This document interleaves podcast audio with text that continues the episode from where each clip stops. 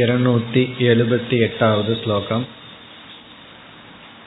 தோஷதிருஷ்டிர் ஜிஹாசாச்ச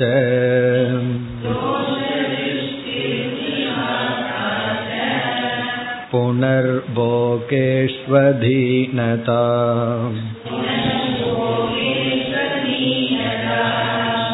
அசாதாரணஹேத்வாத்யாஹ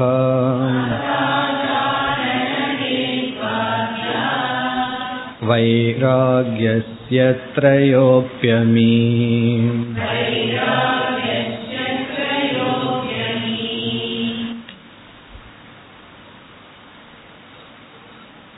சாதனைகளை பற்றிய விசாரத்தில் இப்பொழுது இருக்கின்றோம். எந்த ஒரு தத்துவத்தையும் தெளிவாக புரிந்து கொள்ள வேண்டும் என்றால் அதனுடைய ஹேது சொரூபம் காரியம் இவைகளை பார்க்க வேண்டும் என்று கூறினார். அது எதிலிருந்து தோன்றுகிறது, அதனுடைய தன்மை என்ன, அதனுடைய விளைவென்ன, ஹேது சொரூப காரியம் அதை அறிமுகப்படுத்தி இங்கு இவர் எடுத்துக்கொண்ட மூன்று சாதனை, ஒன்று வைராகியம், இனி ஒன்று போதம் அதாவது ஞானம், மூன்றாவது உபரமக. இதில் இந்த மூன்றினுடைய ஹேது சொரூப காரியத்தை விளக்கி இந்த மூன்று தத்துவத்தையும் விளக்கி கொண்டு வருகின்றார். இதை நாம் அனைத்து சாதனைகளிலும் எடுத்து பார்த்தால் அந்த சாதனையை பற்றிய தெளிவான ஞானம் நமக்கு கிடைக்கும். அதில் இருநூத்தி எழுபத்தி எட்டாவது ஸ்லோகத்தில் வைராகியத்தினுடைய ஹேது சுரூப காரியத்தை கூறினார். வைராகியம் என்கின்ற ஒரு சாதனையை நாம் அடைய ஹேது என்ன, எதிலிருந்து வைராகியம் நமக்கு தோன்றும். நாம் சுருக்கமாக கூறினால் விவேகம் என்று சொல்லலாம். விவேகத்திலிருந்து வைராகியம் பிறக்கும். அதனாலதான் விவேகமே வைராகியமாகி விடாது. ஒரு பொருளை பற்றிய ஞானமே அந்த பொருளில் வைராகியத்தை கொடுத்து விடாது. விவேகம் என்பது ஹேது. எப்படிப்பட்ட விவேகம் அதை கூறுகின்றார். தோஷ திருஷ்டிகி, ஒரு பொருளில் இருக்கின்ற தோஷத்தை பார்த்தல். இந்த இடத்துல தோஷ ஆரோபணம் என்று சொல்லவில்லை. ஒரு பொருள்ல தப்பு இல்லாமலேயே அதுல தோஷத்தை ஏற்றி வைத்து பார்ப்பது அது ஞானம் அல்ல. ஒரு பொருளின் இயற்கையில் இருக்கின்ற தோஷத்தை அறிதல். ஒரு பொருளுக்கு என்ன இயற்கையோ குறை இருக்கின்றதோ அந்த குறையை அறிதல். அந்த தோஷ திருஷ்டி வரும் பொழுது அந்த பொருள் மீது இருக்கின்ற மோகமானது நீங்கிவிடும். வைராகியம் நமக்கு கிடைக்கும். பிறகு ஹேதுவாக இனியொன்றையும் நாம் பார்த்தோம், தோஷ அனுதர்சனம். ஒரு முறை திருஷ்டி இருந்தா போதாது, மீண்டும் மீண்டும் என்ன செய்ய வேண்டும், அந்த தோஷத்தை பார்த்து கொண்டே சிந்தித்து கொண்டே வர வேண்டும். அப்பொழுதுதான் அந்த பொருள்ல நமக்கு வைராகியம் கிடைக்கும். நமக்கு வந்து ஒரு பெரிய சந்தேகம் வரும், எவ்வளவு படித்தாலும் நமக்கு ஏன் வைராகியம் மட்டும் வருவதில்லை, எவ்வளவோ விஷயம் தெரிஞ்சு ஏன் வைராகியம் வருவதில்லை என்றால் அந்த விவேக ஆவருத்தி நாம் செய்யவில்லை. ஏதோ படிச்சுட்டு போயிடுறோம், அதை ஆழ்ந்து நாம் சிந்திப்பதில்லை. அதை ஆழ்ந்து சிந்திக்க சிந்திக்க நமக்கு மெதுவாக வைராகியம் கிடைக்கும். இனி இரண்டாவது வைராகியத்தினுடைய தன்மை ஜிஹாசா. வைராகியத்தின் சொரூபம் ஜிஹாசா ஹாதும் இச்சா, அதாவது வேண்டாம் என்று ஒதுக்கி தள்ளுதல். அப்ப வைராகியத்திற்கு எதிரானது என்னன்னா இது வேண்டும் என்ற ஆசை பிடிவாதம். அதாவது இது வேண்டும்னு விரும்பணும்னா அது மோகம் அல்லது காமம். இது வேண்டாம் என்று விடுவது வைராகியம். இப்ப ஜிஹாசா என்றால் எந்த பொருள் நமக்கு இன்பத்தை கொடுக்குமோ அந்த பொருளை வேண்டாம் என்று விட்டு விடுதல். பாம்பு, தேல், இதுல எல்லாம் எனக்கு ஜிஹாசா இருக்குன்னா அதெல்லாம் இன்பத்தை கொடுக்கிற பொருள் அல்ல, துன்பத்தை கொடுக்கிற பொருள். இது வந்து இன்பத்தை கொடுக்கின்ற பொருள்களில் எந்த பொருள் நமக்கு இன்பத்தை கொடுக்குமோ அந்த பொருள்கள் மீதுள்ள வேண்டாம் என்கின்ற ஒரு உணர்வு ஜிஹாசா, அது வைராகியத்தின் சொரூபம். இனி வைராகியத்தினுடைய பிரயோஜனம் என்ன, பலம் என்ன? போகேஷு அதீனதா, போகத்தில் அடிமையாகாமல் இருத்தல். சுதந்திரத்தை நாம் வைராகியத்தின் பலனாக அடைகின்றோம். போகேஷு அதீனதா, போகத்துக்கு அடிமையாகாமல் இருத்தல். பிறகு வைராகியத்தினுடைய பிரயோஜனமா சமதமாக மன அமைதி வைராகியத்தில் கிடைக்கும். பிறகு அதை விட முக்கிய பிரயோஜனம் மோக்ஷ பிரவருத்திகி. ஏன்னா அனாத்மாவிலிருந்து போகத்திலிருந்து நிவிருத்தி ஆனம்னா அந்த நிவிருத்தி வேறெங்கோ நமக்கு ஒரு பிரவருத்தியை கொடுக்கும், அதான் மோக்ஷ பிரவருத்தி. வைராகியம் நமக்கு மோக்ஷத்தில் எடுத்து செல்லும். அதீனதா நம்மை அடிமைப்படுத்தாமல் வைத்திருக்கும். இதெல்லாம் வைராகியத்தை பற்றிய அசாதாரண ஹேதுவா தியாகா. வைராகியத்திற்கு எத்தனையோ ஹேதுக்கள் எத்தனையோ சொரூபம் இருந்தாலும் அசாதாரணம்னா இதுதான் ஸ்பெசிபிக், முக்கியமான குறிப்பான ஹேது சொரூபம் காரியம். வைராகியஸ்ய அமீத்ரயக, வைராகியத்திற்கு இந்த மூன்றும். இனி அடுத்த ஸ்லோகத்தில் ஞானம் அல்லது போதம், போதத்துக்கான இந்த மூன்றையும் கூறுகின்றார். ஞானத்தினுடைய ஹேது என்ன, ஞானத்தின் சொரூபம் என்ன, ஞானத்தின் பலன் என்ன, அதை இங்கு குறிப்பிடுகின்றார். அடுத்த ஸ்லோகம் இருநூற்றி எழுபத்தி ஒன்பது. ஸ்ரவணாதித்ரயம் தத்வத்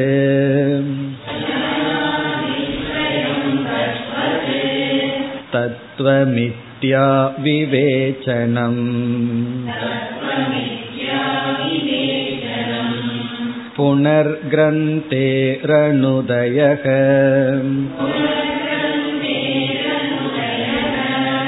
போதஸ்யேதே த்ரயோ மதாஹ.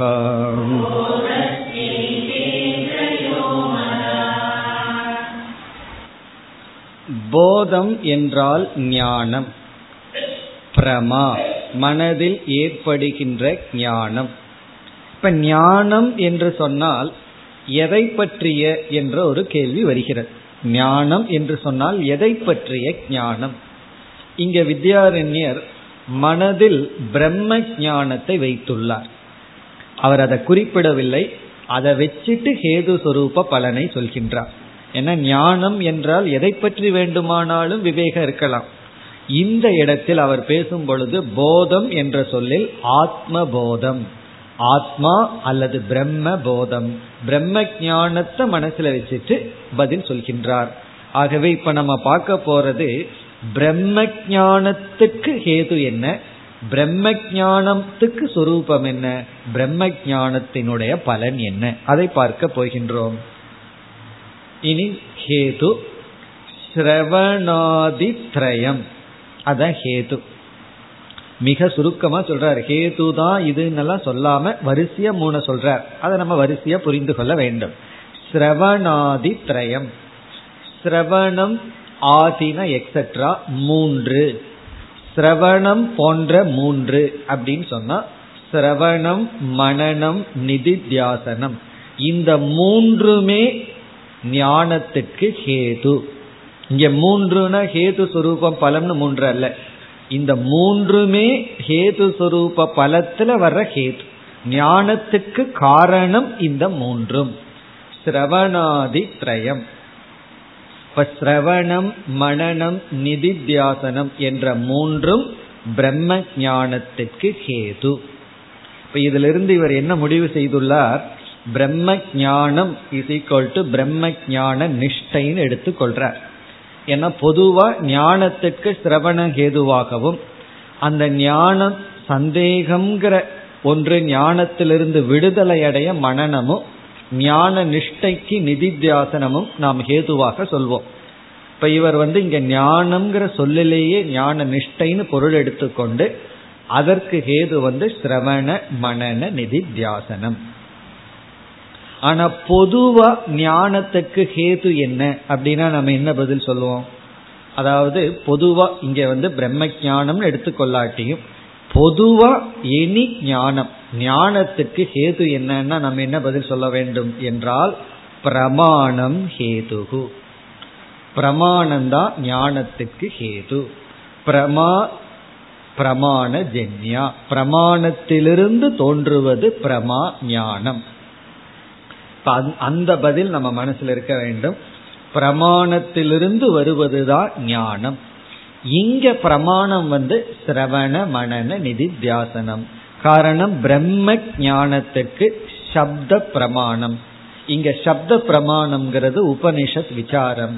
அந்த உபனிஷத் விசாரத்தை நம்ம மூணு அங்கமா பிரிச்சிருக்கோம், சிரவணம் மனனம் நிதித்தியாசனம் என்று. ஆகவே சிரவண மனன நிதித்தியாசனம் என்பது பிரமாணம். இப்ப ஞானத்துக்கு ஹேது இங்கு சிரவண மனன நிதித்தியாசனம். இனி அடுத்தது ஞானத்தினுடைய சொரூபம். இங்க ஞானம் போதம்ங்கிறதனுடைய தன்மை என்ன, அதை குறிப்பிடுகின்றார். தத்வது, தத்வதுனா அதை போல, தத்துவ மித்யா விவேச்சனம். இது வந்து ஞான சொரூபம். ஞான சொரூபத்தை இங்கு குறிப்பிடுகின்றார். தத்துவ மித்யா விவேச்சனம். இந்த ஞானம் அல்லது போதம்ங்கிறதுக்கு இனியொரு நமக்கு தெரிந்த சொல் விவேகம். விவேகம்ங்கிற சொல்லுக்கு பொருள் வந்து விவேச்சனம். விவேச்சனம் என்றால் பிரித்தல், பிரித்து காட்டுதல். அதான் ஞானத்தினுடைய சொரூபம். இது இதிலிருந்து வேறு என்று பிரித்து காட்டுதல். அதாவது ஒரு பொருளுக்கு அல்லது ஒரு தத்துவத்துக்கு லட்சணம் அப்படின்னு ஒன்று இருக்கு, டெஃபனிஷன். இந்த டெஃபனிஷனுக்கு என்ன டெஃபனிஷன் ஒரு கேள்வி வருது, லட்சணத்துக்கு என்ன லட்சணம் அப்படின்னு சொன்னா வியாவர்த்தகம் லட்சணம் அப்படின்னு சொல்லுவோம். லட்சணம் என்பது மற்ற பொருளிலிருந்து அந்த பிரித்து காட்டுவது, இதுதான் அப்படின்னு பிரித்து காட்டுறது தான் லட்சணம். இப்ப லட்சணத்துக்கு என்ன லட்சணம்னா வியாவர்த்தகம் லட்சணம். வியாவர்த்தகம் அப்படின்னு சொன்னா மற்றதெல்லாம் கலந்து இருக்கும்போது பிரித்து காட்டுறது தான் லட்சணம். இப்ப பல பழங்கள் கலந்துருக்கு, நம்ம வந்து வாழைப்பழத்துக்கு ஒரு லட்சணம் கொடுக்கிறோம்னா அந்த லட்சணம் என்ன செய்ய வேண்டும், மற்ற பழங்களிலிருந்து அதை பிரித்து இதுதான்னு காட்ட வேண்டும். ஏன்னா அந்த லட்சணத்தினுடைய பிரயோஜனம் மற்றதை பிரித்து இதுதான்னு காட்டணும். அதே போல விவேகம் என்பது பிரித்து காட்டுதல். பிரித்து காட்டுதல்னா ஏதோ இரண்டு வித்தியாசம் தெரியாம பிரிஞ்சிருக்கிறது, வித்தியாசம் தெரியாம கலந்திருக்கின்றது. இந்த அறிவு என்ன காட்டுகின்றது, இதுதான் இதுன்னு காட்டுகின்றது. இங்கு எதை பிரித்து காட்டுகின்றது, தத்துவ மித்யா விவேச்சனம். தத்துவம் அப்படின்னா இந்த இடத்துல பிரம்மன், மித்யா அப்படின்னு சொன்னா இந்த இடத்துல உலகத்தை குறிக்கின்றது. தத்துவ மித்யானா இந்த இடத்துல உண்மை பொய், இதை பிரித்து காட்டுகிறது. இதுதான் உண்மை என்று பிரம்மத்தையும், இது மித்யா பொய் என்றும் ஜெகத்தையும் பிரித்து காட்டுவது ஞானத்தின் சொரூபம். இப்ப ஞானத்தினுடைய சொரூபம் தன்மை என்ன என்றால் தத்துவ மித்யா விவேச்சனம். தத்துவ மித்யாங்கிறத சத்திய மித்யா அல்லது பிரம்ம ஜெகத் விவேச்சனம். இதுதான் ஜெகத், இதுதான் பிரம்ம. அஸ்தி பாதி பிரியம் ரூபம் என்று பிரம்மத்துக்கு வந்து இருத்தல், விளங்குதல், ஆனந்தமாக இருத்தல் அப்படின்னு பிரம்மஸ்வரூபம். ஜெகத்தினுடைய சொரூபம் நாம ரூபம். நாம ரூபந்தான் ஜெகத்து, சச்சிதானந்த ஸ்வரூபமா இருக்கிறது பிரம்மன் என்று பிரித்து காட்டுதல். இது ஞான சொரூபம். எப்படி நம்ம வந்து ஞானத்துக்கு பொதுவான ஹேது என்னங்கிற கேள்விக்கு பிரமாணம் அப்படின்னு பார்த்தோம், அதே போல ஞானத்துக்கு பொதுவான சொரூபம் என்ன. ஏன்னா இங்க பேசுற ஞானம் வந்து பிரம்ம ஞானத்துக்கு பேசுறார். பொதுவா ஞானத்துக்கு என்ன சொரூபம் என்றால் அதுவும் ஒன் வேர்ட் ஆன்சர்ல பதில் சொல்லலாம், பிரகாசகம். இப்ப ஞான சொரூபம் வந்து பிரகாசகம், இருப்பதை காட்டுவது ஞானம். பிரமாணத்திலிருந்து உதிப்பது ஞானம், இருப்பதை காட்டுவது ஞானம். அத ஞானத்துக்கான நேரடியான லட்சணம், பொதுவான லட்சணம். இந்த இடத்துல பிரம்ம ஞானத்தினுடைய சொரூபத்தை வித்யாரண்யர் சொல்றார். நம்ம வந்து சாதாரண ஞானத்துக்கு என்ன சொரூபம்னு கேட்டா என்ன பதில், பிரகாசகம், ரிவீலர், தட் விச் ரிவீல். எது விளக்குகிறதோ, இருக்கிறதை காட்டுகின்றதோ அது ஞானம். இப்ப ஞானம் என்ன செய்யும்னா இருக்கிறத அப்படியே காட்டும், அதை மாற்றி காட்டாது. மாற்றி காட்டிடுதுன்னா அது பிரமா, அது அத்தியாசம், வேற ஏதாவது ஆயிரும். இருக்கிறத அப்படியே காட்டுவது ஞானம்.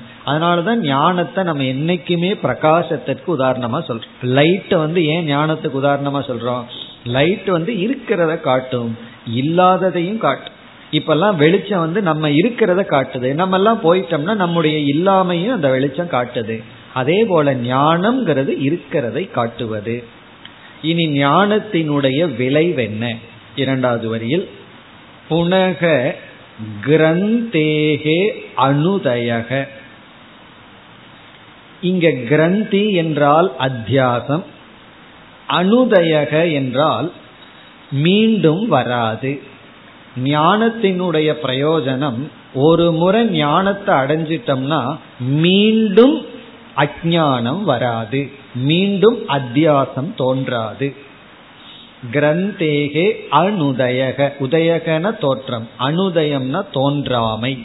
ஒரு முறை ஞானத்தை அடைஞ்சிட்டோம் அப்படின்னா பிறகு அந்த ஞானத்தை அடையாத போது என்ன அத்தியாசம் இருந்ததோ, பந்தம் இருந்ததோ, அதெல்லாம் மீண்டும் வராது. அதாவது ஞானம் அனந்தம், ஞானம் அனந்தம். அனந்தம்னா முடிவு கிடையாது, ஆனா ஆதி. இந்த காலத்துல இந்த ஞானத்தை அடைஞ்சன்னு சொல்லலாம், ஆனா அடைந்து விட்டால் அந்த ஞானம் நம்மை விட்டு செல்லாது. புரிஞ்சுட்டோம் அப்படின்னா அந்த ஞானம் நம்மை விட்டு செல்லாது.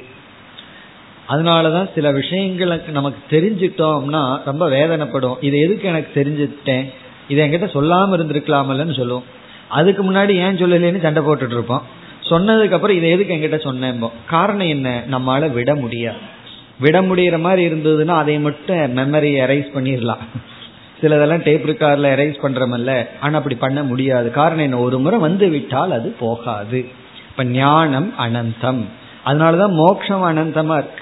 ஒரு கால் ஞானம் வந்து மறையறதா இருந்தால் பிறகு மோட்சமும் மறைந்து விடும். அப்படி ஞானத்துக்கு அழிவில்லை. அல்லது வேறு விதத்துல பதில் சொல்ல வேண்டும் என்றால் அதுக்கு சுருக்கமா சொல்லலாம், ஞானத்தினுடைய விளைவு, ஞானத்தினுடைய பிரயோஜனம் அஞ்ஞான நிவர்த்திகி, அஞ்ஞான விரோதி. அது ஞானத்தினுடைய விளைவு. அஞ்ஞானத்தை நிவர்த்தி செய்வதுதான் ஞானத்தினுடைய விளைவு. இப்ப இதுவரைக்கும் நம்ம எத்தனையோ முறை ஞானம் ஞானம்னு கேள்விப்பட்டிருக்கோம். இந்த மாதிரி நம்ம சிந்திச்சே பார்த்திருக்க மாட்டோம். மூணே வரியில ஞானத்தை பற்றி எல்லா விஷயம் நமக்கு அடங்குது. ஞானத்தினுடைய ஹேது என்ன, சொரூபம் என்ன, பலன் என்ன. சுருக்கமா சொல்றோம்னா இங்க பிரம்ம ஞானம்னு எடுத்துக்கொள்ளாம இனி ஞானம் எடுத்துட்டோம்னா பிரமாணம் ஹேது, பிரகாசம் சொரூபம், அஜான நிவர்த்தி பலம். பிரமாணத்திலிருந்து வருவதுதான் ஞானம். இந்த ஞானம் இருக்கிறத காட்டும், பிரகாச சொரூபம், பிறகு அஞ்ஞானத்தை நீக்கும். இந்த ஞானம் வேற எதையும் நீக்காது.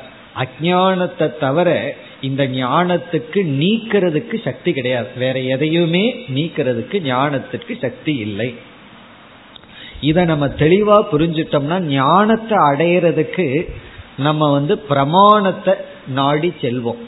இதெல்லாம் புரியாததுனாலதான் ஞானத்தை அடையிறதுக்கு, ஞானத்தை அடையிறதுக்கான சாதனையை தவிர மீதியை பண்ணிட்டு இருப்போம். தலைகீழ நின்னா ஞானம் கிடைச்சிருமான்னா சில பேர்த்துக்கு அப்படி ஒரு எண்ணம். கொஞ்ச நாள் தலைகீழ நின்னா ஞானம் வருமானா? கண்டிப்பா எப்படிப்பட்ட ஞானம் வரும் தெரியுமோ, பிரமாணத்தை நோக்கி போகணுங்கிற புத்தி வரும், ஞானம் வரும். ஏன்னா ஒழுங்கா ரத்தம் எல்லாம் போய் கொஞ்சம் புத்தி வேலை செஞ்சு பிறகு என்ன ஞானம் கிடைக்கும்னா ஞானத்தை என்ன செஞ்சா அடையலாங்கிற ஞானம் கிடைக்கும். அதைத்தான் வித்யாரண்யர் இங்க சொல்றார். பிரமாணத்திலிருந்து வருவது, அந்த பிரமாணத்தை இங்க சொல்லிவிட்டார், சிரவண மனன நிதித்தியாசனம். பிறகு ஞானம் வந்து இருக்கிறத காட்டும். அதை இங்க எப்படி சொன்னார்? இது சத்தியம், இது மித்தியான்னு காட்டும் அப்படின்னு சொன்னார். அந்த இருக்கிற விஷயத்த சொன்னார் இங்கு. பிறகு பிரயோஜனமா என்ன சொன்னார்? அத்தியாசம் மீண்டும் வராதுன்னார். அதனுடைய அர்த்தம் என்னன்னா அஜ்ஞானத்தை நீக்கிவிடும். இந்த அஜ்ஞானம்ங்கிறது அனாதி, ஆனா போனா வராது. அதுதான் அஜ்ஞானத்தினுடைய பியூட்டி. அஜ்ஞானம் வந்து என்னைக்கு வந்ததுன்னு சொல்ல முடியாது, ஆனா அதை துரத்தி விட்டுட்டோம் அப்படின்னா மீண்டும் நம்ம கிட்ட வராது. ஆனா இந்த ஞானம் அதுக்கு ஒரு தோற்றம் உண்டு, ஆனா வந்துட்டா நம்ம விட்டு போகாது. இதுதான் ஞானத்தினுடைய சொரூபம். அதைத்தான் சொல்கின்றார். போதஸ்ய ஏதே த்ரயக மதாஹா. போதஸ்ய ஞானத்துக்கு, ஏதே இந்த, த்ரயக மூன்றும், மதாகா கருதப்படுகிறது.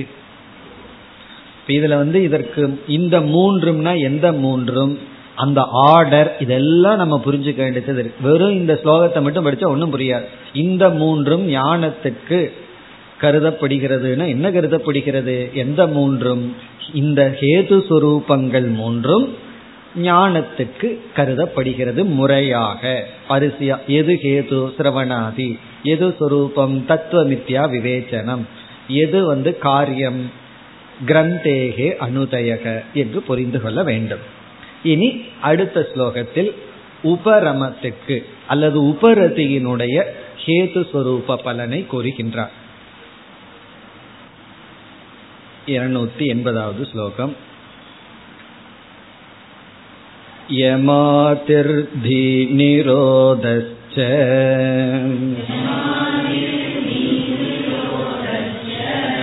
வ்யவஹாரஸ்ய சம்க்ஷயக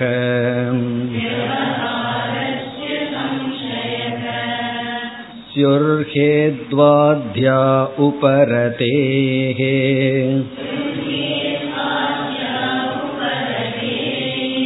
இத்யசங்கர ஈரிதக.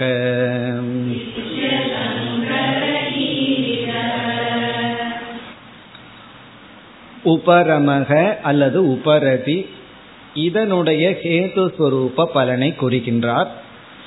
உபரதியினுடைய ஹேது இயமாதிகி. அதுல வந்து ஹேதுவை சொல்லிட்டார். யம ஆதிகி, யமக முதலியன ஹேதுகு. இதை புரிஞ்சுக்கணும்னாலும் யோக சாஸ்திரம் கொஞ்சம் தெரிஞ்சிருக்கணும். பதஞ்சலி வந்து அஷ்டாங்க யோகம் என்று எட்டு விதமான படிகள் கூறி இருக்கின்றார். அந்த அஷ்டாங்க யோகத்துல முதலில் வருவது யமக என்பது. அதைத்தான் இங்கு வித்யாரண்யர் குறிப்பிடுகிறார். யம ஆதிகி, யமம் முதலியன உபரதிக்கு ஹேதுகு. இப்ப யம ஆதியில என்னென்ன? முதலில் யமக, பிறகு வந்து நியமக, யமக, இரண்டாவது நியமக, மூன்றாவது ஆசனம், நான்காவது பிராணாயாமக, ஐந்தாவது பிரத்யாகாரக, ஆறாவது தாரணா, ஏழாவது தியானம், எட்டாவது சமாதிகி. யம, நியம, ஆசன, பிராணாயாம, பிரத்யாகார, தாரண, தியான, சமாதிகி. இதத்தான் அஷ்ட அங்க யோகம் என்று சொல்ற. ஆக்சுவலி பதஞ்சலி யோக சூத்திரத்துல இது எந்த இடத்துல சொல்லி இருக்கின்றார் என்றால், மனதை அமைதிப்படுத்த, மனதை நிரோதனம் செய்ய வைராகியம் அபியாசம் என்ற சாதனையை முதல் பாதத்தில் கொடுத்துள்ளார். வைராகியம் அபியாசம்ங்கிற சாதனையை செய்ய வேண்டும் சொல்லி முதல் பாதத்தை சமாப்தி செய்து, சில பேர் கேட்கலாம், எனக்கு வைராகியத்தை அபியாசம் செய்ய, பிறகு அபியாசம்னா பிராக்டிஸ், தியான அபியாசம் செய்ய, அதற்கே என்னால முடியலையே அப்படின்னு சொன்னா. வைராகியத்தை அடைஞ்சாத்தான வைராகியத்தின் மூலமா மனதை அமைதிப்படுத்த முடியும். நான் வைராகியத்தையே அடையாம இருக்கேன் ஒரு கருத்து. இரண்டாவது, என்னால தியானம் அபியாசமே செய்ய முடியவில்லையே என்றால் அதை செய்வதற்குத்தான் இந்த அஷ்டாங்க யோகத்தை கொடுக்கிற. நம்ம வைராகியத்தை வளர்த்தி கொள்ள யம நியமங்கள் போன்றவைகளை சாதனையாக இங்கு குறிப்பிடுகின்றார். ஆகவே இங்க யம நியமம் எல்லாம் தியான அபியாசத்துக்கு வைராகியத்துக்கும் சொல்லப்படுகிறது. அதற்கு சாதனையாக சொல்கின்றார். இப்படி யமக, நியமக, ஆசனா போன்றவைகள். இப்போ இதனுடைய அர்த்தமெல்லாம் நமக்கு தெரிஞ்சிருக்கும், இல்லாட்டி சுருக்கமாக பார்ப்போம். யமகங்கிறதுலேயே வேறு சில சாதனைகளை வச்சிருக்கார், அஞ்சு சாதனைகளை வச்சிருக்கார். யமகங்கிறதுலேயே அதாவது அஹிம்சா, முதல்ல அஹிம்சையில் ஆரம்பிக்கின்றது. அஹிம்சா, சத்தியம், வாய்மை, அஸ்தேயம் மற்றவர்கள் பொருளை திருடாமல் இருத்தல், பிரம்மச்சரியம் சரீர ஒழுக்கம், அபரிக்கிரக தேவைக்கு மேல பொருளை வைத்து கொள்ளாமல் இருத்தல். இதுலேயே பலது அடிபட்டு போயிடும், அபரிக்கிரகத்திலேயே பலது அடிபட்டு போயிடும். ஏன்னா வீட்டில் வந்து நம்ம என்ன பண்ணுறோம், தேவைக்கு மேலே தான் வச்சுருக்கோம். வீட்டில் தேவையில்லாத பொருளை எல்லாம் நம்ம எடுத்துட்டோம் அப்படின்னா என்ன ஆகும் தெரியுமோ, பா முக்கால் வீடு காலியாயிடும். ஒரு என்ஜினியர் ஒன்று ஒருவர் சொன்னார், எந்த பொருள் தேவை எந்த பொருள் தேவையில்லைன்னு எப்படி நிர்ணயம் பண்ணுறது அப்படின்னு ஒரு சந்தேகம் வருதல்ல. அதுக்கு அவர் ஒரு பிரின்சிபல் வச்சுருக்காராம், ஒரு பொருளை ஒன் வீக் நீங்கள் தொடவே இல்லைன்னா அது தேவையில்லையா. ஒரு ஆப்ஜெக்டை நீங்கள் one week Monday to Monday அதை நீங்கள் டச் பண்ணாத மாதிரி உங்களால் வாழ முடிஞ்சதுன்னு சொன்னார், அந்த ஆப்ஜெக்ட் உங்களுக்கு தேவையில்லை அப்படின்னு சொன்னார். நம்ம என்ன பண்ணுவோம், எப்பாவது தேவைப்படுமோ அப்படின்னு கற்பனையிலேயே வச்சிருக்கிறோமா பல ஆப்ஜெக்ட், அது உண்மையிலேயே தேவைப்படாதா, தேவைப்படலாம்ங்கிற ஒரு பயத்திலேயே வச்சிருக்கிறோமா. அப்படி இவைகளெல்லாம் யமக, அதாவது அஹிம்சை, சத்தியம், அஸ்தேயம், பிரம்மச்சரியம், அபரிக்கிரகம். நியமக என்பதுல மறுபடியும் ஒரு ஐந்து வருது. நியமகன சௌச்சம் முதலில் தூய்மை, உடல், ஆடை, மற்ற பொருள்கள், நம்ம பயன்படுத்துகிற பொருள்களை எல்லாம் தூய்மையாக வச்சுக்கிறது, வீடு, இதெல்லாம் சௌச்சம். பிறகு சந்தோஷக, சந்தோஷம்னா கிடைக்கிறதுல திருப்தியாக இருக்கிறது. இது மறைமுகமாக பொறாம வேண்டாங்கிறத சொல்லுது, சந்தோஷம் இருக்கிறது போதுங்கிற ஒரு திருப்தி. பிறகு தபக, தபகன இந்திரியத்திற்கு அடிமையாகாமல் இருத்தல். பிறகு சுவாத்தியாயக சாஸ்திரம் படித்தல், ஈஸ்வர பிரணிதானம் இறை வழிபாடு பக்தி. இது வந்து நியமக. இப்ப யமக நியமகன்னு ரெண்டை சொல்லி அதுல வந்து பதஞ்சலி பத்தை வச்சுட்டார். யமகங்கிறது ஐந்து, நியமகங்கிறது ஐந்து. பிறகு அடுத்தது ஆசனம், அது நமக்கு நல்லா தெரியும், யோகாசனங்கள், நம்மளுடைய ஸ்தூல சரீரத்தை ஒழுங்கா வச்சுக்கிறதுக்கு செய்ய வேண்டிய ஆசனங்கள். இந்த காலத்துல ஆசனம் பண்ண முடியலன்னா அட்லீஸ்ட் வாக்கிங்காவது போகும், அதான் இந்த காலத்துக்கு பெஸ்ட் ஆசனம், சைடு எஃபெக்ட் இல்லாம டேமேஜ் ஆகாத ஒரு ஆசனங்கள். பிறகு பிராணாயாமம், பிரீத் கண்ட்ரோல் பிராணாயாமம், அதுவும் கவனமா செய்யணும், இல்லைன்னா செய்யாம இருக்கிறது பெட்டர் பிராணாயாமம்.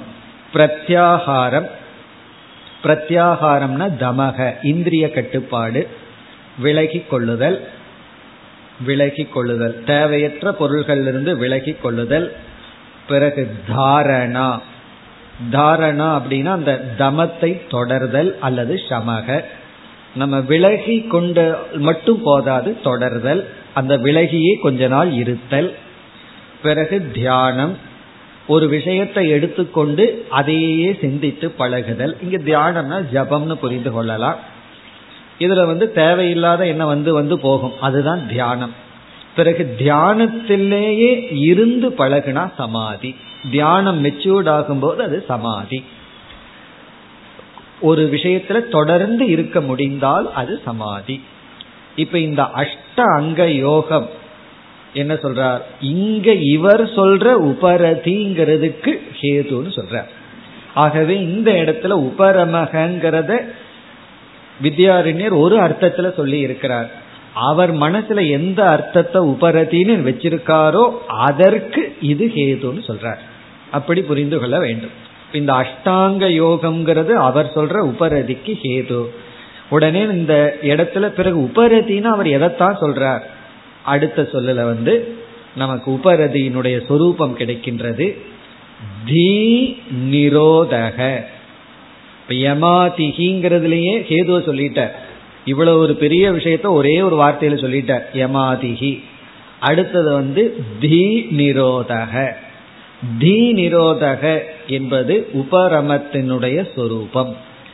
இது என்னவென்றால் பதஞ்சலியினுடைய இரண்டாவது சூத்திரத்தை சொல்லியிருக்கார், யோகக சித்த விருத்தி நிரோதக, அதைத்தான் இங்க சொல்லியிருக்கார். ஆகவே இவரை பொறுத்த வரைக்கும் உபரமகங்கிறது மனதினுடைய அடக்கம், ஒடுக்கம், மன அமைதி. தீன சித்த விருத்தி, நிரோதக அப்படின்னா அமைதி. யோகம் என்பதே சித்த விருத்தியினுடைய அமைதி, மனதில் உள்ள எண்ணங்களை ஒடுக்குதல், அமைதிப்படுத்துதல். அதற்கு பிறகு பதஞ்சலி வந்து எத்தனை விதமான எண்ணங்கள் இருக்கு, எப்படி எல்லாம் அமைதிப்படுத்தலான்னு தன்னுடைய சூத்திரத்துல விளக்கி கொண்டு செல்கின்றார். இந்த யோகக சித்தவிருத்தி நிரோதகங்கிறத யோக சூத்திரத்தினுடைய கீவேர்ட், அச்சாணிய போன்ற சூத்திரம். அதற்கு வந்து சதாசிவ பிரம்மேந்திரா மிக அழகா விளக்க எழுதும் பொழுது, இங்க சித்தவிருத்தி நிரோதம் என்பது மனதில் உள்ள எண்ணங்களை அழித்தல் அல்ல, மனசில் இருக்கிற எண்ணம் வராம செய்வதும் அல்ல.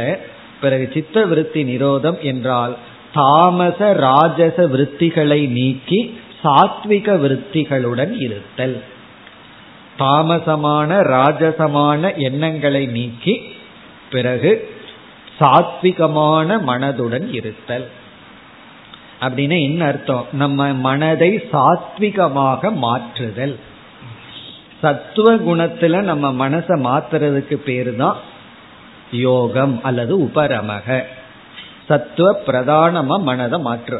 அப்படி மாத்தின என்ன பலன் என்றால் ஞானத்திற்கு பாத்திரமாயிரும். மனது எப்ப சத்துவ குணத்தில் இருக்கோ அப்பதான் ஞானத்தை அடைய முடியும். இந்த மாதிரி மனதை சத்துவத்துக்கு கொண்டு வந்துட்டோம்னா அல்லது உபரமத்தினுடைய காரியம் என்ன மிக அழகா சொல்றார். வியவகாரஸ்ய சங்ஷயக, சங்ஷயகன குறைத்தல், ரெடியூஸ். வியவகாரஸ்ய நம்முடைய வியவகாரத்தை நம்ம குறைச்சுக்குவோம். ரொம்ப பிராக்டிகலா சொல்ற, தேவையில்லாததை இழுத்து போட்டுட்டு நம்ம சொல்லுவோம் தெரியுமோ, அதெல்லாம் செய்ய மாட்டோமா. வியவகாரஸ்ய சம்ஷயக, நம்முடைய வியவகாரத்தை நாம் குறைத்து கொள்வோம்.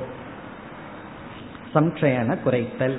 இங்க விவகாரம் என்றால் அனாத்ம விவகாரம், அது ஆத்ம விவகாரம், அனாத்ம விவகாரம். ஆத்ம விவகாரம்னா சிரவணாதி, சிரவண மனன நிதித்தியாசனம்ங்கிறது ஆத்ம விவகாரம்னு சொல்லுவோம். ஆத்ம ஞானத்துக்காக செய்யப்படுற ஆக்ஷன், செயல்கள். இது வந்து அனாத்ம விஷயம். அந்யா வாச்சோ விமுஞ்சதன் உபனிஷத் சொன்ன மாதிரி, எப்படி தேவையில்லாத வார்த்தைகளை விடணுமோ தேவையில்லாத விவகாரங்களை விட்டு விடுதல், பொறுப்புகளிலிருந்து விடுதலை அடைதல், நிவர்த்திகி பொறுப்பை விட்டு விடுதல். அதாவது பொறுப்பா பொறுப்பை விடணும்னு சொல்லுவார்கள். பொறுப்பை விடுறதுமே பொறுப்பு இல்லாம விடக்கூடாது, பாதியில விட்டுட்டு ஓடக்கூடாது. பிறகு அந்த குற்ற உணர்வு இருக்கே அது நம்ம வந்து மீண்டும் இழுத்துட்டு வந்துடும். ஆகவே பொறுப்பாக பொறுப்பை விடுதல். சரி, எப்ப பொறுப்பு வந்துடுதுன்னு அர்த்தம்னா எப்ப சாத்விகமான மனசு அடைஞ்சமோ அப்ப நமக்கு பொறுப்பு வந்தாச்சுன்னு அர்த்தம். அப்ப நம்ம என்ன செய்வோம்? விவகாரங்களை விட்டுட்டு காலத்தை நாம் எடுத்து கொள்வோம். எதற்கு என்றால் ஞான ஞான நிஷ்டைக்காக. விவகாரத்தை குறைச்சிக்கிறதுனா சில பேர் ஃபர்ஸ்ட் அப்ப கிளாஸுக்கு வர விவகாரத்தை குறைச்சிக்கிறேன், அதுல விவகாரத்தை குறைச்சிக்கிறதே ஞான யோகத்துக்காகத்தான். சில பேர் வந்து மித்தியான்னு தெரிஞ்ச உடனே அவங்க எதை ஃபர்ஸ்ட் நிஷேதம் பண்ணுவாங்க தெரியுமோ, இஷ்ட தேவதையத்தான் நிஷேதம் பண்ணுவார்கள். அப்ப மித்தியான்னா நான் எதுக்கு காட கடவுளை கும்பிடணும், சபரிமலைக்கு எதுக்கு போகணும், பூஜை எதுக்கு பண்ணணும்னா வீட்டில் இருக்கிற உறவினர்களை எல்லாம் நிஷேதம் செய்ய மாட்டார்கள், அதெல்லாம் சத்தியமா இருக்கும். பகவானை தான் ஃபர்ஸ்ட் நிஷேதம் பண்றது. அப்படி அல்ல, இந்த இடத்துல க்ஷம்க்ஷயகன எந்த விவகாரத்தை குறைத்தல்னா அனாத்ம விவகாரம், போக விவகாரம், அதையெல்லாம் குறைத்தல். அது நேச்சரா குறைஞ்சிருமா. சித்தம் வந்து சாத்விகம் ஆயிடுதுன்னு சொன்னா நம்ம தேவையில்லாத காரியத்தில் ஈடுபட்டு இருக்க மாட்டோம். அதனாலதான் ஒருத்தர் சொன்னார், நம்முடைய அனைத்து சங்கடங்களுக்கு காரணம் என்ன அப்படின்னா ஒரு ரூம்குள்ள உட்கார்ந்து கொண்டு இருக்க முடியவில்லை அப்படின்னு பதில் சொன்னார். We are unable to sit in a room அப்படின்னு. அதனாலதான் என்ன பண்றோம், ஏதாவது பண்ணிட்டு இருக்கோம், யாரையாவது கூப்பிட்டு நம்ம பேசணும், கேட்கறதுக்கு ஒரு ஆழ்வானம் அப்படின்னு நினைச்சிட்டு இருக்கோம். நம்ம நினைக்கிறதுல அது எவ்வளவு ஒரு ஹிம்சை என்பதை. இப்படி விவகாரம் குறைத்தல், இதுதான் உபரமத்தினுடைய சொரூபம். காரியம், பிறகு வந்து ஹேது, ஹேது சொரூப காரியம். இதை வந்து இரண்டாவது வரையில் கூறுகின்றார். ஸ்யுகு ஹேத்வாத்யாகா, இந்த மூன்றும் ஹேத்வாத்யாகா உபரதேஹே ஸ்யுகு, உபரதியினுடைய ஹேது முதலியவைகள் ஆகின்றன. உபரதேஹே, உபரதிக்கு ஹேது ஆத்யக, ஹேது முதலியன, மீதி என்னன்னா எக்ஸெட்ராங்கிறது ஹேது சொரூப பலம், ஸ்யுகு ஆகின்றன. சரி, இதெல்லாம் எதற்கு நீங்கள் சொல்கிறீர்கள்? ஈதி அசங்கரக ஈரிதக, அகங்கரம் என்றால் வேற்றுமை, வைராகியம்ங்கிறது வேறு, உபரதிங்கிறது வேறு, போதமும் என்பது வேறு என்பது இவைகளினுடைய வேற்றுமை இவ்விதம் பேசப்பட்டுள்ளது. ஈரிதகன உத்தக பேசப்பட்டுள்ளது. அகங்கரகன இவைகளினுடைய வேற்றுமை. இல்லைன்னா வைராகியம்தான் போதம், வைராகியம்தான் உபரதின்னு நம்ம நினைச்சிருவோம். அப்படி அல்ல, இந்த மூன்றும் வேறு வேறு சாதனை என்பது இந்த மூன்றுக்கும் ஹேது சொரூப காரியம் வேறுபடுவது, அதனால் வேறு வேறு என்று சொல்லப்பட்டுள்ளது. இப்ப இதுவரைக்கும் வித்யாரண்யர் என்ன பண்ணார்? மூன்று விதமான சாதனையை அறிமுகப்படுத்தி இந்த மூன்று சாதனைகளில் மூன்றுக்கும் உள்ள ஹேது சொரூப காரியத்தை கூறி வைராகியம், போதம், உபரதின்னு சொன்னார். இனி என்ன செய்ய போகின்றார்? அடுத்த ஸ்லோகத்தில் இந்த மூன்று சாதனைகள்ல எது பிரதானம் எது அப்பிரதானம் என்ற ஒரு வேற்றுமையை கூற போகின்றார். அதாவது இந்த மூன்றுக்குள்ளேயே இவர் வந்து இனி எது முக்கியம், எது வந்து பின்னாடி இருக்கிறது, எது முன்னாடி இருப்பது என்று விசாரத்தை செய்ய போகின்றார். அடுத்த ஸ்லோகம் இருநூத்தி எண்பத்தி ஒன்று. தத்வபோத பிரதானம் ஸ்யாத் சாக்ஷான் மோக்ஷப்ரதத்வதக.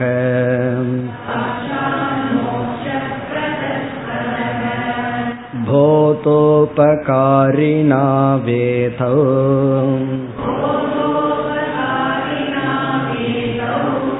வைராக்யோ பரமாபுபோ.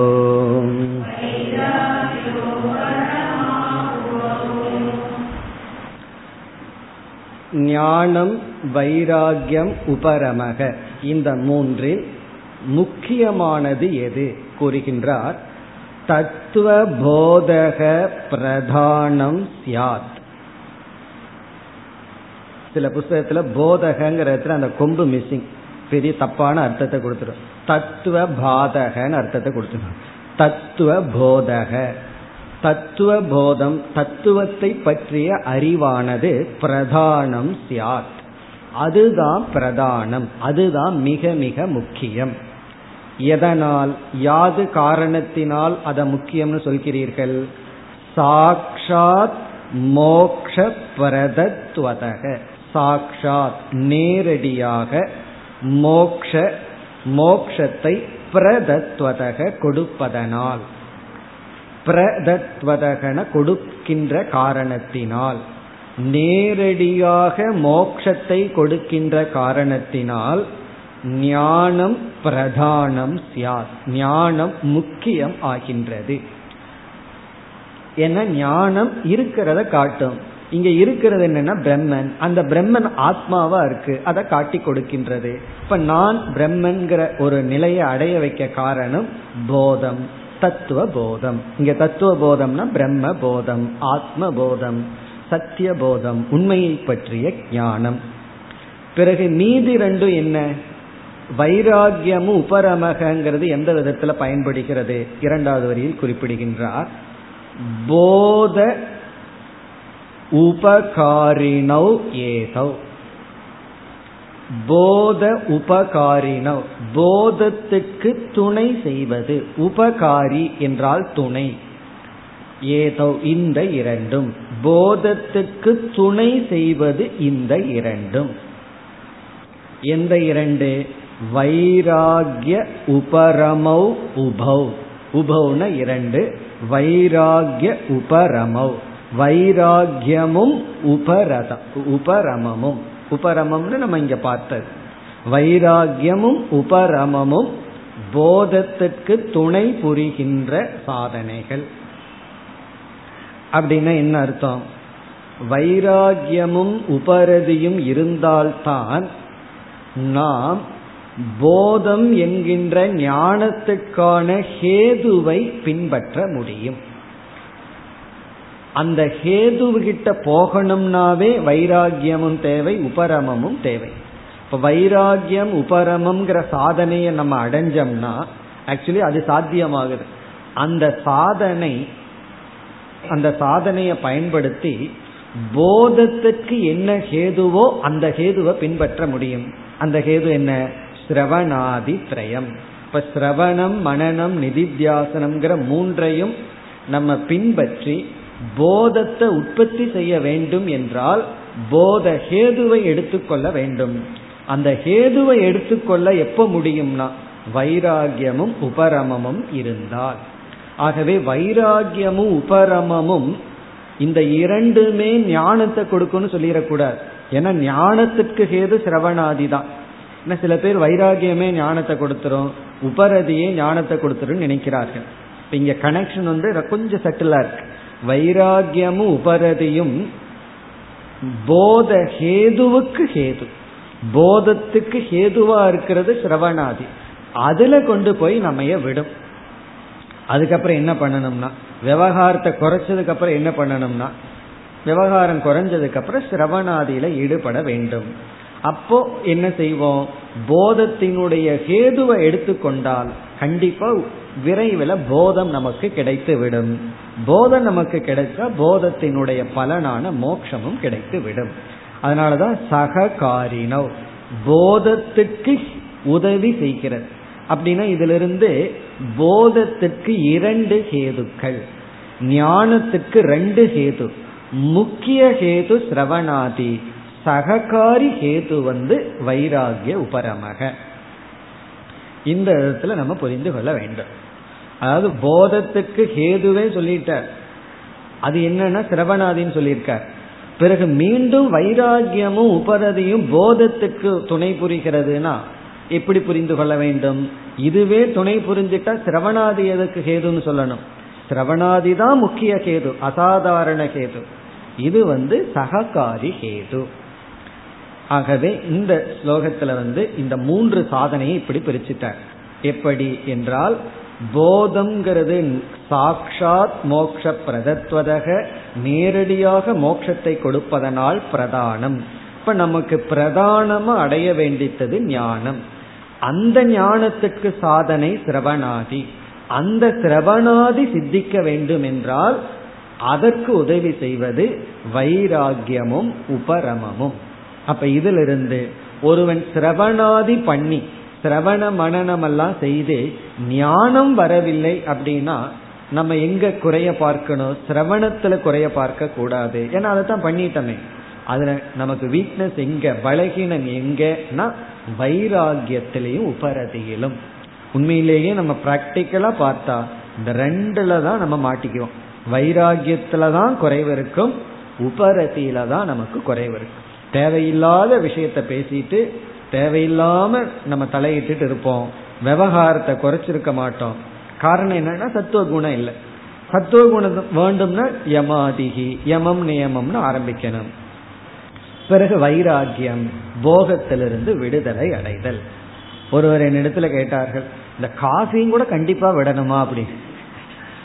காரணம் என்ன அப்படின்னா அவ்வளவு தூரம் அதுல மைண்டு போய் பிற்று கண்டிப்பா அதை விட்டா தான் மோட்சம் கிடைக்குமான்னா என்ன செய்வது? நான் சொன்ன உங்களுக்கு அதை விட்டா தான், மற்றவங்களுக்கு அதை விட்டாவோ விடல மோட்சம் கிடைச்சிடலாம். ஏன்னா நீங்க அவ்வளவு ஸ்பெசிபிக்கா கேட்கறதுனால உங்களுக்கு காஃபி இதை விட்டா தான் மோட்சம்னு சொன்னேன். அப்ப சொன்னாங்க, அப்ப இந்த பிறவியில் இல்லைன்னு அவர்களே முடிவு செய்து விட்டார். அப்படிதான் வைராகியம்.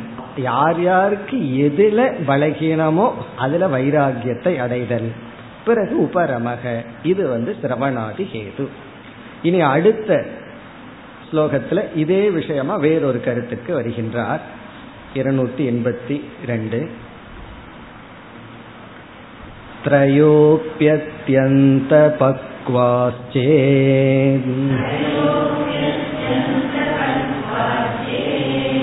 மகதஸ்தபஸஃ பலம்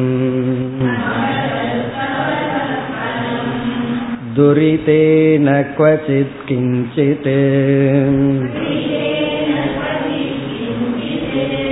கதாசித் பிரதிபத்யதே.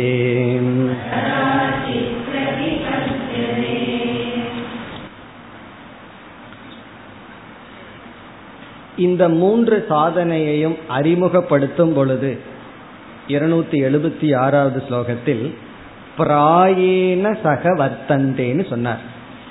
சாதாரணமா இந்த மூன்று சேர்ந்திருக்கும் அப்படின்னு சொன்னார். அந்த கருத்தை இனி விளக்க போகின்றார். பிராயேன சகவர்த்தந்தன்னா நார்மலா சாதாரணமா சேர்ந்திருக்கும் அப்படின்னு என்ன அர்த்தம்? சில சமயங்கள்ல சேராமையும் இருக்குன்னு அர்த்தம். அந்த கருத்தை விளக்க போறார். பிராயேன சகவர்த்தந்தன்னா ஜென்ரலா என்ன பண்ணிருக்கும்னா, யாருக்கு வைராகியம் இருக்கோ அவங்ககிட்ட உபரதியும் இருக்கும், போதமும் இருக்கு, மூணு சேர்ந்தாப்ல சேம் பேக்கேஜ்னு சொல்றோம். இப்ப எல்லாம் அந்த லாங்குவேஜ் சொல்லணும், பேக்கேஜ், ஒரே பேக்கேஜ். ஏன்னா ஒரு ஒரு இடத்துல நான் பேசிட்டு இருந்தேன், அவர் சொல்லி கொடுத்த வார்த்தை ஃபேமிலின்னு இருந்தா சண்டையெல்லாம் வரத்தான் வரும் அப்படின்னு நான் சொன்னேன். அப்ப ஃபேமிலியோட சண்டையும் பேக்கேஜா வருமா அப்படின்னு கேட்டேன். சில சின்ன சின்ன விஷயம் வரத்தான் வரும், அதை நீங்க அப்சல்யூட்டா விட முடியாதுன்னா ஓகே இட் கம்ஸ் வித் பேக்கேஜ்னா. அதே போலதான் இங்க வந்து வித்யாரண்யர் வந்து ஒரு பேக்கேஜா இருக்குங்கிறாரு ஜென்ரலா. என்னன்னா போதம், உபரதிகி, வைராகியம். ஆனா சில சமயங்கள்ல கொஞ்சம் மாறி இருக்கும், அதையும் சொல்ல போற. சில இடத்துல வந்து மாறி இருக்கும், அதை இங்க சொல்றார். இப்ப முதல் வரியில் என்ன சொல்றார்? இந்த மூன்றும் ஒரே இடத்தில் இருந்தால், ஒருவரிடத்துல இந்த மூன்றும் இருந்தால் அது என்ன அதை கூறுகின்றார். திரையக அபி, இந்த மூன்றும், வைராகியம், போதம், உபரமக என்ற இந்த மூன்றும், அத்தியந்த பக்குவாக சே, முழுமையாக இருந்தால், முழுமையான நிலையை அடைந்து ஒருவரிடத்தில் இருந்தால், அத்தியந்தம்னா ஃபுல்லா, ஃபுல் மெஷர், வைராகியம் டோட்டலா இருக்கு, அறிவும் டோட்டலா இருக்கு, உபரதியும் டோட்டலா இருக்கு, பக்குவாக சே, அப்படி இருந்தால். இந்த சேத்துங்கிறதுலயே இவர் சொல்லிட்டார் இருந்தால், இல்லாம போறதுக்கும் வாய்ப்பு இருக்கு. அப்படி இருந்தால் மகதக தபசக பலம், அப்படி ஒருவர் இடத்துல இருந்தா அது பெரிய தவத்தினுடைய பலன். சாதாரண தவசல்ல, தவமல்ல, மகதகன பெரிய, தபசகன தவத்தினுடைய பலன். அப்படி இந்த மூன்றும் ஒருவரிடத்தில் சேர்ந்திருந்தால், சேர்ந்திருந்தாலும் மூணு அதனுடைய ஃபுல் மெஷரை அடைந்து சேர்ந்திருந்தால், மகதக தபசக பலம், பெரிய தவத்தினுடைய பலன். அப்ப இதுல இருந்து என்ன தெரியுது? நம்ம பெரும் தவம் செய்திருந்தா தான் இந்த மூன்று நம்ம இடத்துல சேர்ந்தாப்புல ஃபுல்லா இருக்கும். ஆகவே இந்த மூன்று பை சான்ஸ் எல்லாம் நமக்கு கிடைச்சிடாதுன்னு சொல்ற.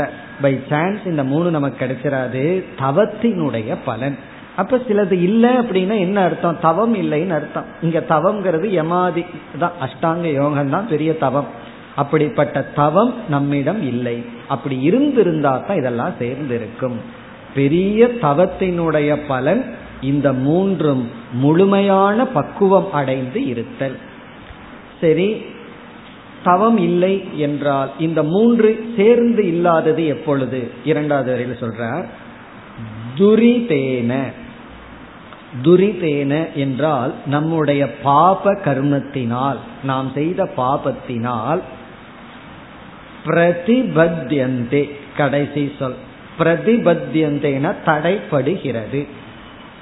பிரதிபத்யந்தேன தடைப்படுகிறது, துரிதேன நம்முடைய பாபத்தினால தடைப்படுகிறது. அதை விளக்குகின்றார்.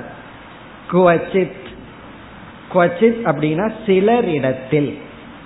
இத மூணு சொல்ல இருக்கு, குவச்சித், கிஞ்சித், கதாச்சித். எல்லாம் லாங்குவேஜில் விளையாடுற வித்யாரண்யர் வந்து. குவச்சித் என்றால் சிலரிடத்தில், கிஞ்சித் என்றால், கிஞ்சித் என்றால் மூன்றில் ஏதாவது ஒன்று, சிலரிடத்தில் இந்த மூன்றில் ஏதாவது ஒன்று, கதாச்சித் எப்பொழுதாவது, சிலரிடத்தில் இந்த மூன்றில் ஏதாவது ஒன்று, அது வந்து கிஞ்சித், கதாச்சித் எப்பொழுதாவது பிரதிபத்தியத்தை தடைப்படும். அப்படின்னு என்ன அர்த்தம்? சிலரிடத்தில் சிலது சில காலத்தில் தடைப்பட்டிருக்கும். சிலரிடத்தில் சில சாதனைகள் சில காலம் தடைப்பட்டு இருக்கும். இதுல இருந்து என்ன தெரியுதுன்னா, சில காலம்தான் தடைப்பட்டு இருக்கும், கொஞ்சம் தவம் பண்ணோம்னா நமக்கு கிடைச்சிடும். சிலரிடத்துல தடைப்பட்டிருக்கும், சில சாதனைகள் தான் தடைப்பட்டு இருக்கும். அது நம்ம நல்லா பார்க்கலாம். சில பேர்த்துக்கு வைராகியம் இருக்கும், உபரதி இருக்காது. சில பேர்த்துக்கு உபரமாக நல்லா இருக்கு, நல்லா விலகி இருப்பார்கள். ஆனா ரெண்டு மூணு பொருள்ல வந்து பற்று அவங்களை விட்டு போயிருக்காது. சில பேர் வந்து வைராகியத்தோடு இருப்பார்கள், விலகியும் இருப்பார்கள். ஆனா சிரவணாதிக்கு வந்திருக்க மாட்டார், அதுக்கு மட்டும் வரமாட்டார்கள். மீது எல்லா குணமும் நல்லா நல்ல குணமெல்லாம் இருக்கும், தெய்வீக குணமெல்லாம் நல்லா இருக்கும். மூணு மணி நேரம் நாலு மணி நேரம் உட்கார்ந்து ஜபம் செய்வார்கள். ஆனா சாஸ்திரத்தை கேளு அப்படின்னா காதை மூடிக்கொள்வார், அதுக்கு மட்டும் தயாரா கிடையாது. சில பேர் சாஸ்திரத்தை கேளோ கேளுன்னு கேட்டுட்டு இருப்பார்கள். ஆனா என்ன அப்படின்னு சொன்னா சாஸ்திரத்தை கேட்டு முடிச்ச உடனே போய் வந்து கண்டதை சாப்பிடுறது, அதுல வந்து ஒரு டிசிப்ளின் இருக்காது. பிறகு வந்து தேவையில்லாம சாஸ்திரமே அவர்களுடைய தேவையில்லாத பேச்சுக்கு ஒரு சப்ஜெக்ட் மேட்டர் ஆயிடும். காரணம் என்ன? எதையாவது சாஸ்திரத்திலிருந்து பேசிக்கொண்டு இருத்தல். அப்படி இந்த மூன்றும் தடைப்பட்டு இருக்கும். அதுக்கெல்லாம் காரணம் என்ன? துரிதேன அப்படின்னு சொல்லிட்ட. துரிதம்னா நம்முடைய பாவம். அதான் துரித க்ஷயார்த்தம்னு சங்கல்பத்துல பண்றமே.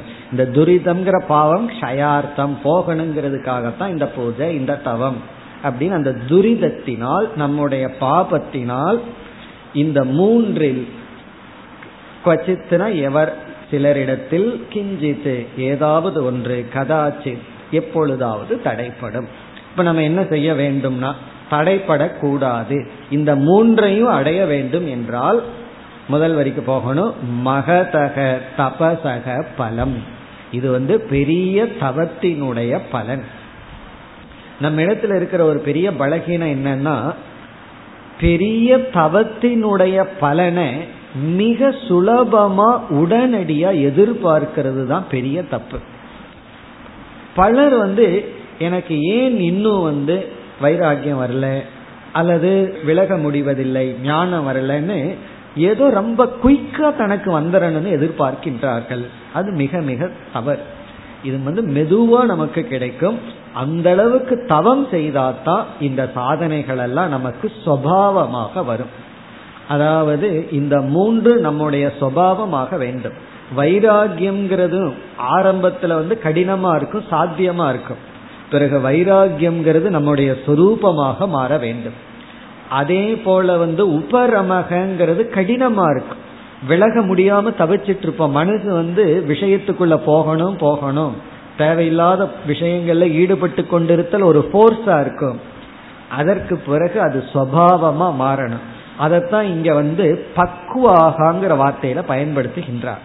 பக்குவம் அடைதல் அப்படின்னு சொன்னா வைராகியமும் உபரதியும் நம்முடைய சுபாவமா மாறிறன்.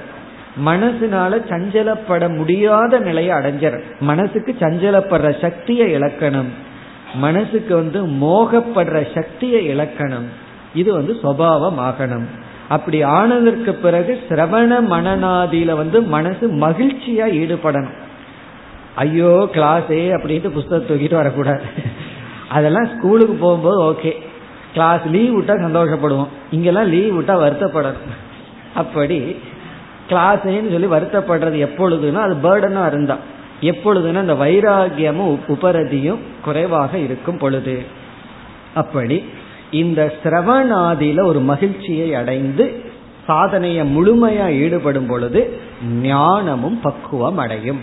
ஆகவே இந்த பக்குவம்ங்கிறது வைராகியத்துக்கு இருக்கு, உபரதிக்கு இருக்கு, ஞானத்திற்கும் இருக்கு. இப்ப ஞானத்துல பக்குவம் அப்படின்னு என்ன? ஞான நிஷ்டைன்னு அர்த்தம். வைராகியத்துல பக்குவம்னா வைராகியம் நமக்கு சொரூபமா ஆகிவிட்டதுன்னு அர்த்தம். உபரமத்தினுடைய பக்குவம்னா மனம் அமைதியை அடைந்து விட்டது. சாந்தோ தாந்தோ உபரதி திதிக்ஷகுன்னு உபனிஷத்துல சொல்லு. சாந்தக தாந்தக, தாந்தகன இந்திரிய புலனடக்கத்தை அடைந்தவன், சாந்தகன மன அடக்கத்தை அடைந்தவன், உபரமக அதத்தான் இங்க வித்யாரண்யர் எடுத்துட்டார். உபரமகன விலகி இருப்பவன், திதிக்ஷுகு பொறுமையாக இருப்பவன். இவர்களெல்லாம் தான் வேதத்தினுடைய அந்தமான ஞானத்தில் நிலை பெறுவார்கள் உபனிஷத் கூறியுள்ளது. இப்படி இங்க பிராயேன சக வர்த்தந்தேங்கிறது இவ்விதம் கூறியுள்ளார். இனி அடுத்ததுல என்ன சொல்ல போறார்? உபரதி இருந்து வைராகியம் இருந்து போதம் இல்லைன்னா என்ன ரிசல்ட்? போதம் இருந்து உபரதி வைராகியம் குறைஞ்சதுன்னா எப்படி பலன், அதை சொல்ல போற.